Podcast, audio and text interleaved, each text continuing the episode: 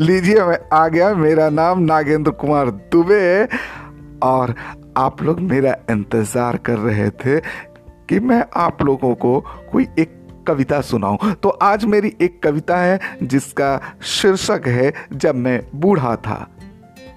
आइए। ये अलग बात है कि मेरे बेटे बेटियाँ सब अपने पैरों पर खड़े थे।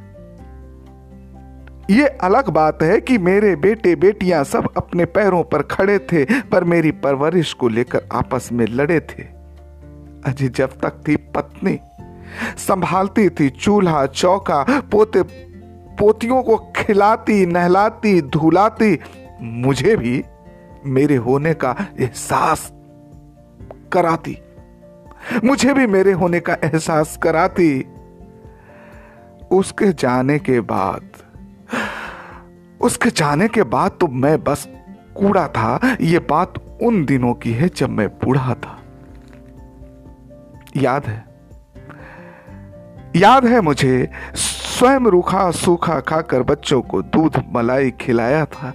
पाई पाई जोड़कर मेहनत की कमाई से उन्हें पढ़ाया था, जिनके लिए सुख त्याग कर अभावों को गले लगाया था। उन संतानों में से किसी ने नहीं, अपने बाप को अपनाया था। ज़िंदा था। ज़िंदा था पर तिल तिल कर मर रहा था। अवसाद के घेरे में जीवन बसर कर रहा था। खून के रिश्तों को बिखरते देख तब मैं अपने कर्मों पर कूढ़ा था। ये बात उन दिनों की है जब मैं बूढ़ा था। हो चुके थे सारे सपने चूर। सामने था कड़वा यथार्थ। तब झूठा लगा था कर्म पथ और झूठा लगा था जीवन का परमार्थ। मेरा तो बेड़ा गर्क था, जिस तरफ़ नज़र जाती उसी तरफ़ नरक था। तब तब, हाँ, तब जागती आँखों से देखा था सपनों की उन हकीकत को, जिन सपनों में मैंने कभी स्वर्ग सुख ढूंढा था।